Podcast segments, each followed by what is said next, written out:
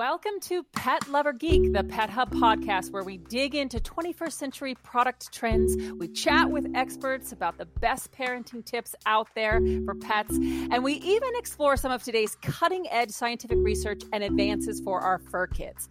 Now, today, we are going to learn about the secrets to understanding your pet's behavior so that you can help keep them safe and happy.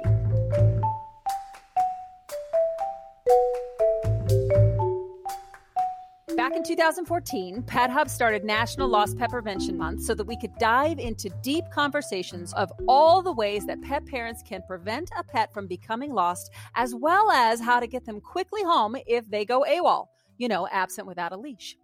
So, over the next few weeks, we are bringing you in depth interviews with some of the leading pet industry experts who are going to talk with us about lost pet prevention and recovery, and that includes pet behavior and more. Kicking off the discussion with one of the best tools that we as pet parents have when it comes to lost pet prevention and recovery, and that is behavior.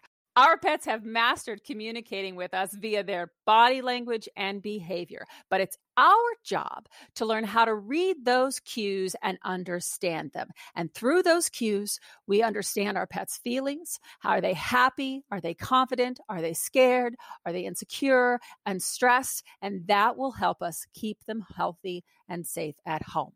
I am so excited to introduce our guest today, Jamie D'Amato Migdal. Jamie has been innovating in the pet industry for nearly 25 years, and she currently reigns as the CEO and founder of Fetch Find, which offers on the go staff training and business solutions for the pet industry. She also happens to be one of my favorite people on the planet, and I'm so excited to have her here. Under her leadership, Fetch Find has been recognized for numerous awards, including one of the top five most innovative pet care companies via the Pet Care Innovation Prize Award from Purina. So today, Jamie and I are going to dive into some of the best tools, strategies, and techniques that will help you not only read what your pet is trying to tell you, but also understand it as well. Because Jamie is a dog training expert, and we are so lucky to have her on the show.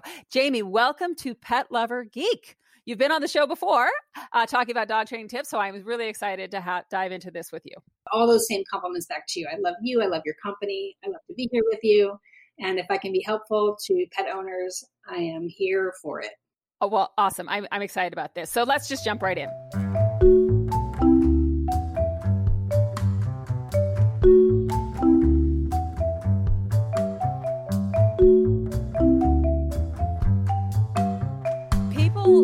How they view their pets has just changed dramatically over the last few uh, decades. Even since I was a kid, it's changed dramatically. And some surveys report that as much as 95% of pet owners consider their pets to be members of the family. I mean, I know we do, we call them our fur babies. So during your time in the industry, I, I just like you to talk in general about some changes maybe that you've seen in the way we approach pet parenting and how we care for our pets in general. So it's a big question. And I love that you said, and I love that you recognize that pet care has, or pet ownership and all of the sort of the, the energy behind pet ownership has shifted over the last two to three decades. Um, when I first got into the industry in 94, um, you know, it was just very different. People did two things and they did them very well. Number one is they really trusted their pet care professionals to be the experts in their life.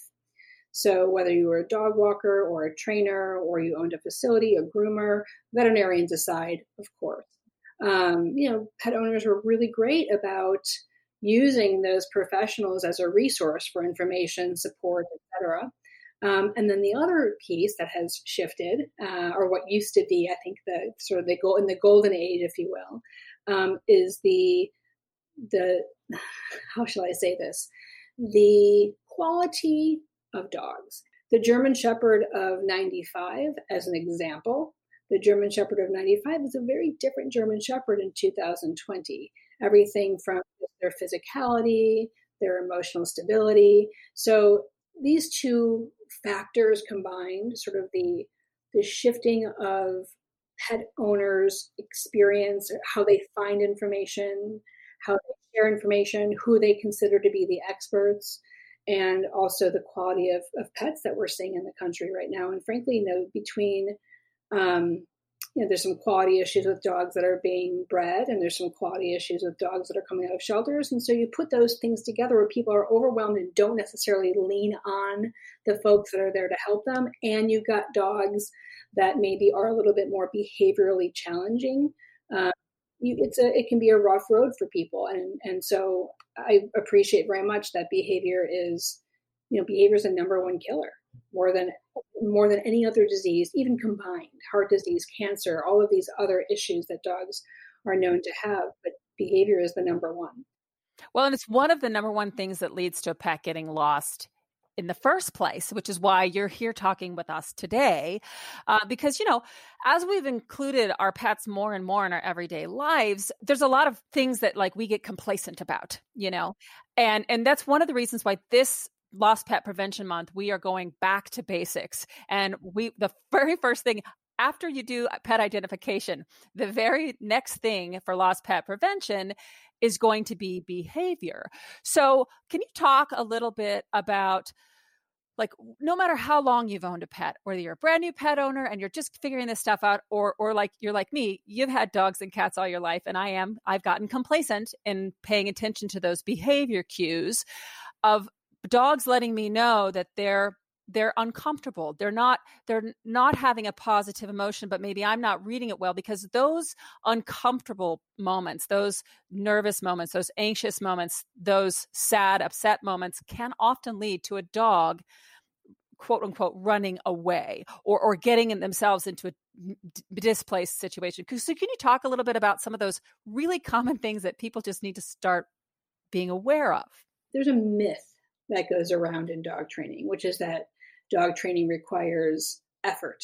It's like it's a thing you've got to like put on your calendar, you've got to pay for, you've got to do, or you've got to carve out, and it feels overwhelming. And I think that because dog training has that same connotation of working out, people just do nothing versus think about a way to incorporate it. Just like with working out, go for a walk.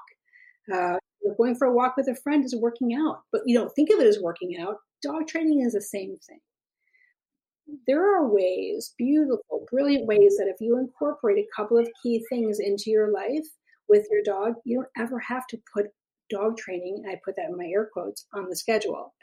The so I have a I have a six pound Chihuahua mix. Now she is a Hurricane Harvey um, a rescue, and we were just fostering her. We failed as, as most people do with the six pound chihuahua mix. Anyway um, so she so her sister our older dog unfortunately did just pass away a couple of weeks ago.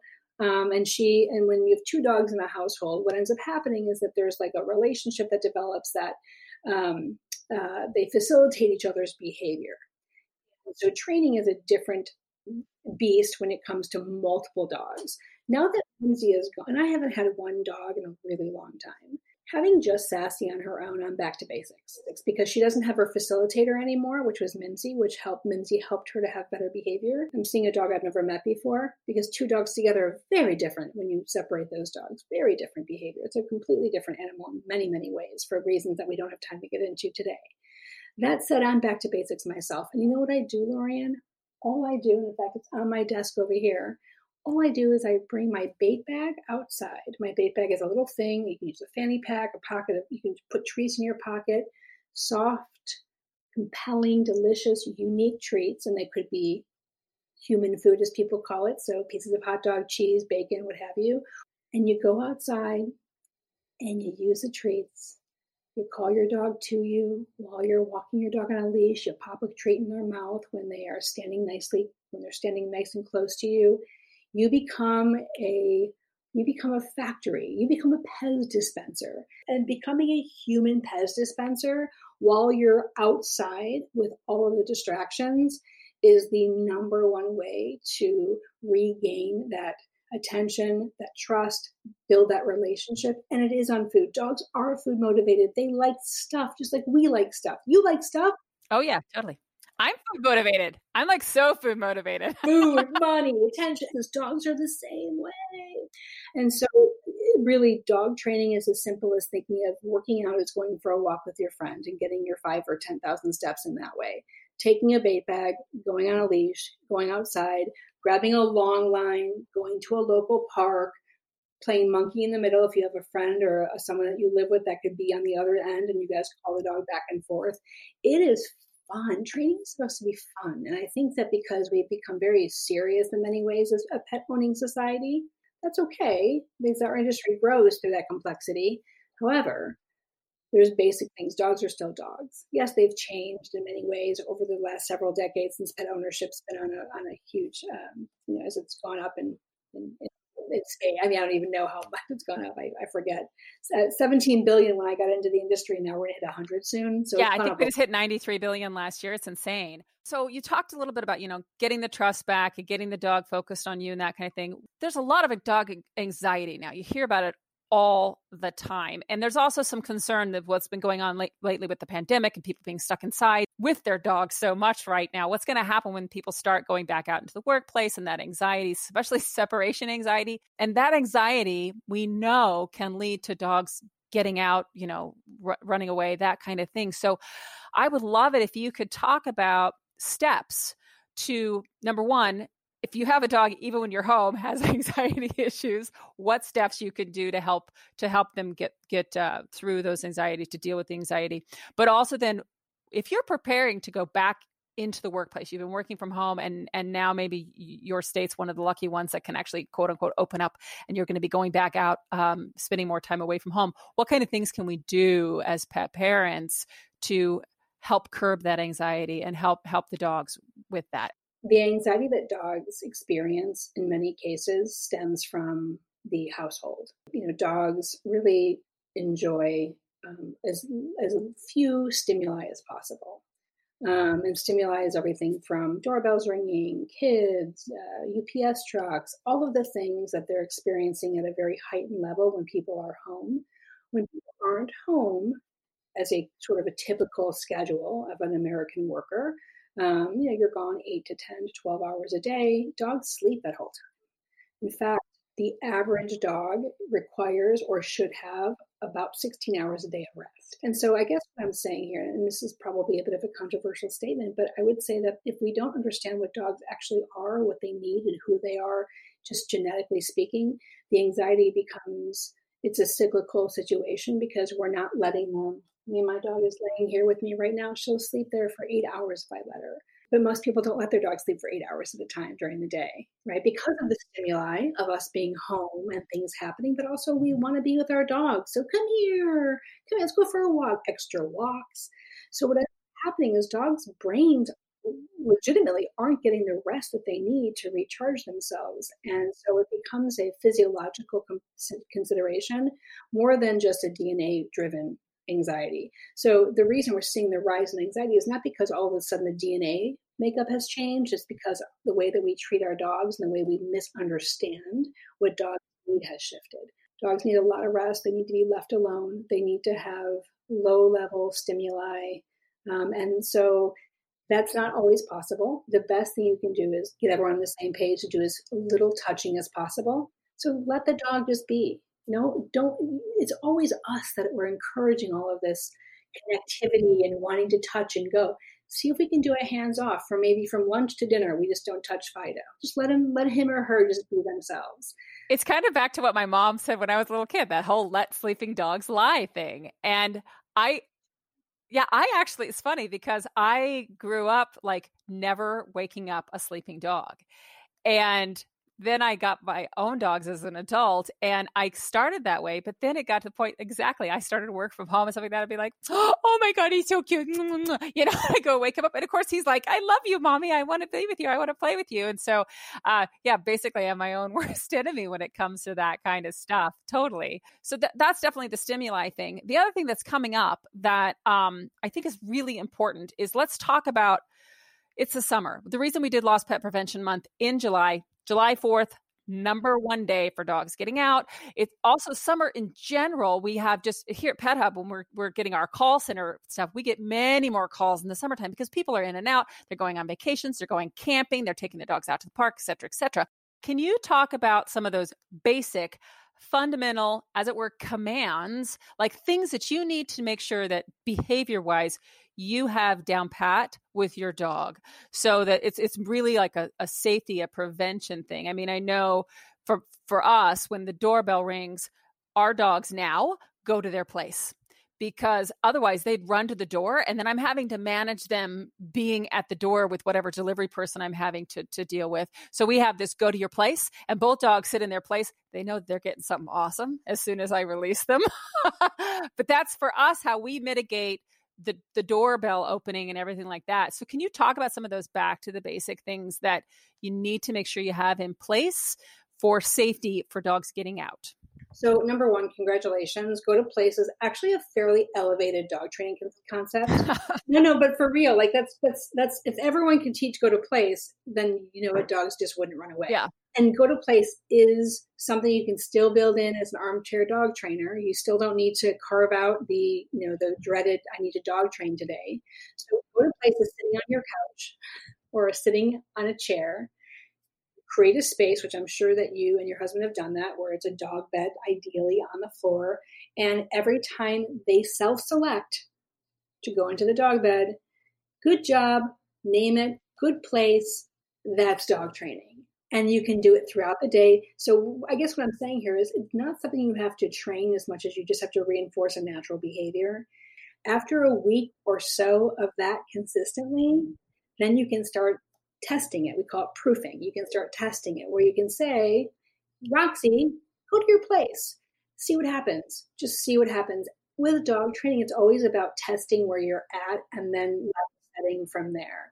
I think where dog training gets overwhelming, where people go wrong, is they look at it as a recipe versus a process my dog has a place that even when I'm getting out of the car and I'm taking her with me, she has to lay in the back on her little red bed before I will open the door and take her out because I want her to be in that place. Because cars, as you know, are a huge, huge. place yeah, that dogs will absolutely. Out.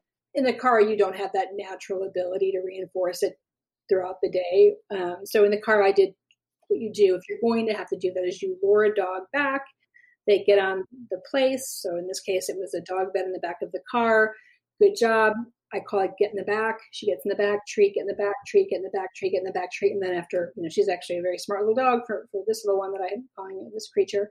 Um, and she, she was able to do it within a day. And most dogs, if you do it consistently, take your emotions out, lower your expectations. And if a dog is mildly intelligent, not all dogs are the same intelligence level. Let's just be honest, there are really dumb dogs. But most dogs have some moderate level of intelligence to be able to figure these things out. And, and then, of course, there's dogs that have incredible, incredible uh, aptitude to, to learn and uh, be, be reinforced. Don't put pressure on yourself. Think of it as a process, especially the house stuff. Enjoy it.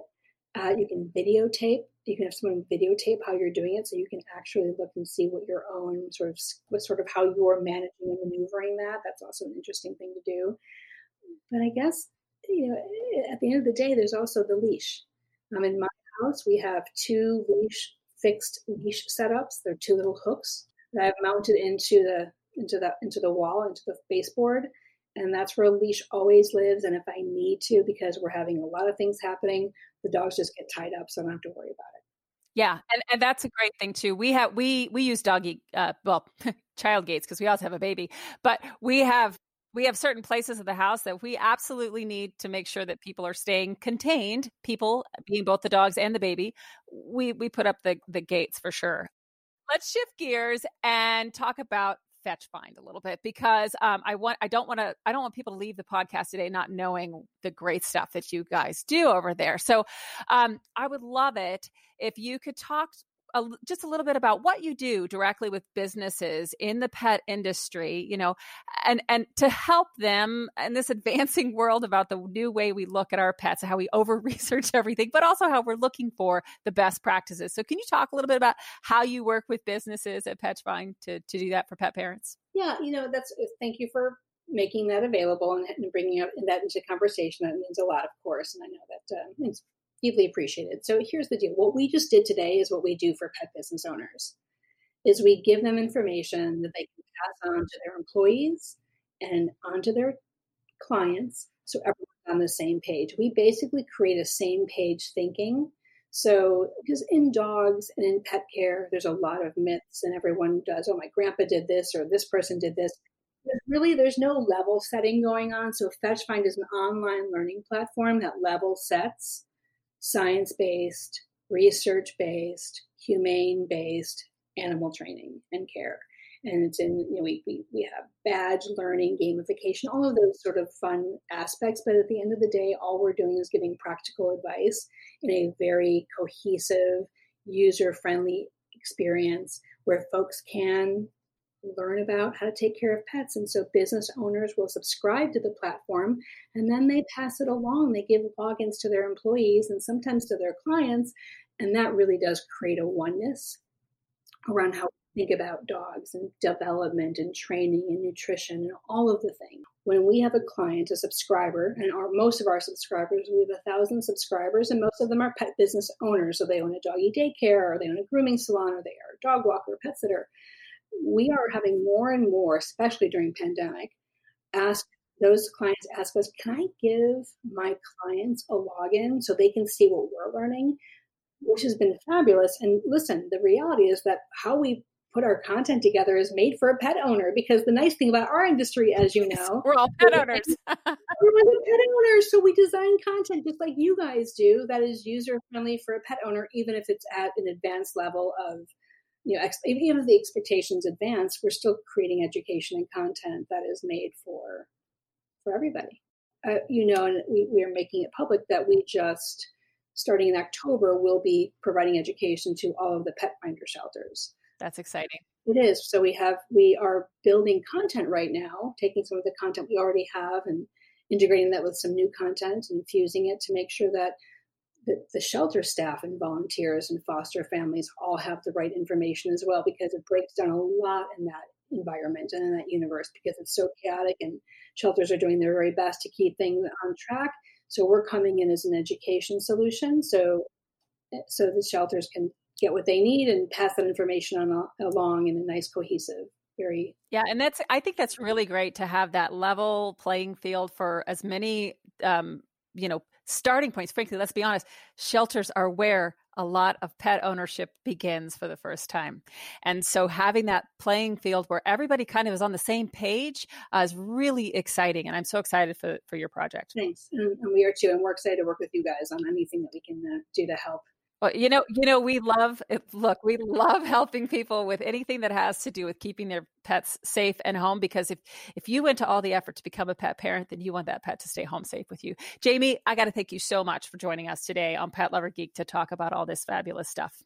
My pleasure. I loved it. I'll always talk about pet lover geek stuff with you. You're you're my favorite pet lover geek. Oh, well, thank you so much. Well, thank you for being with us today, Jamie, and pet lovers. If you want to learn more about Jamie and Fetch Find, you need to head over right now to fetchfind.com or you can visit all of their social media channels as well, Facebook, you name it, they're all they're out all over the place there.